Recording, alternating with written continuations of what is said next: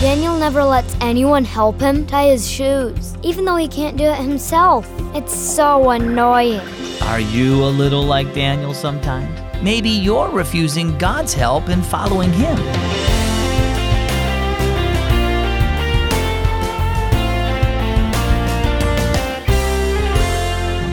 My name is Zach, and I'm so glad that you're listening to Keys for Kids today. Let's get started.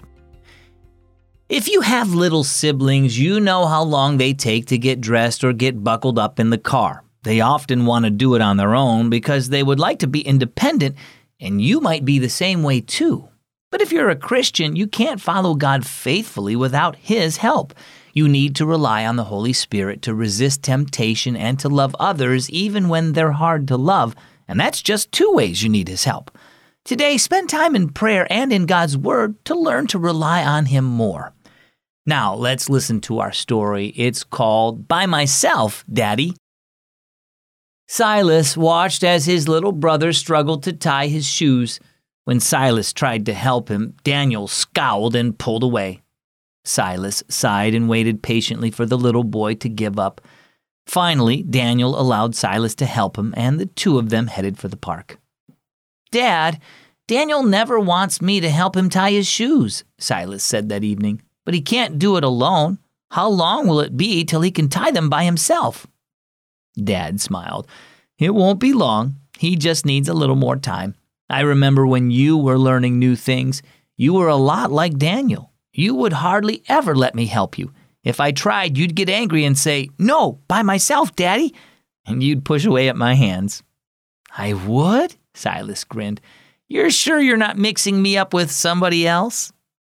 Dad laughed. "It was you, all right. You were very independent. Maybe I should thank you for that because you taught me something." "Really?" Silas was surprised. "What did I teach you?"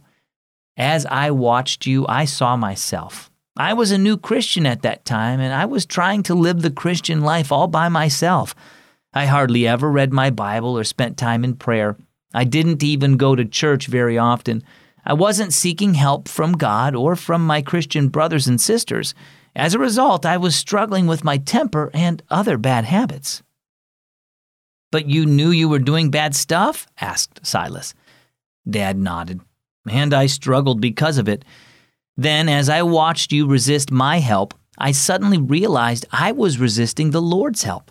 In my spiritual life, I was saying, 'I don't need any help.' It's a lesson I'll never forget." Dad smiled at Silas.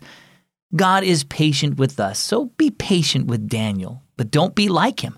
Accept the help God offers through His Word and through Christian brothers and sisters.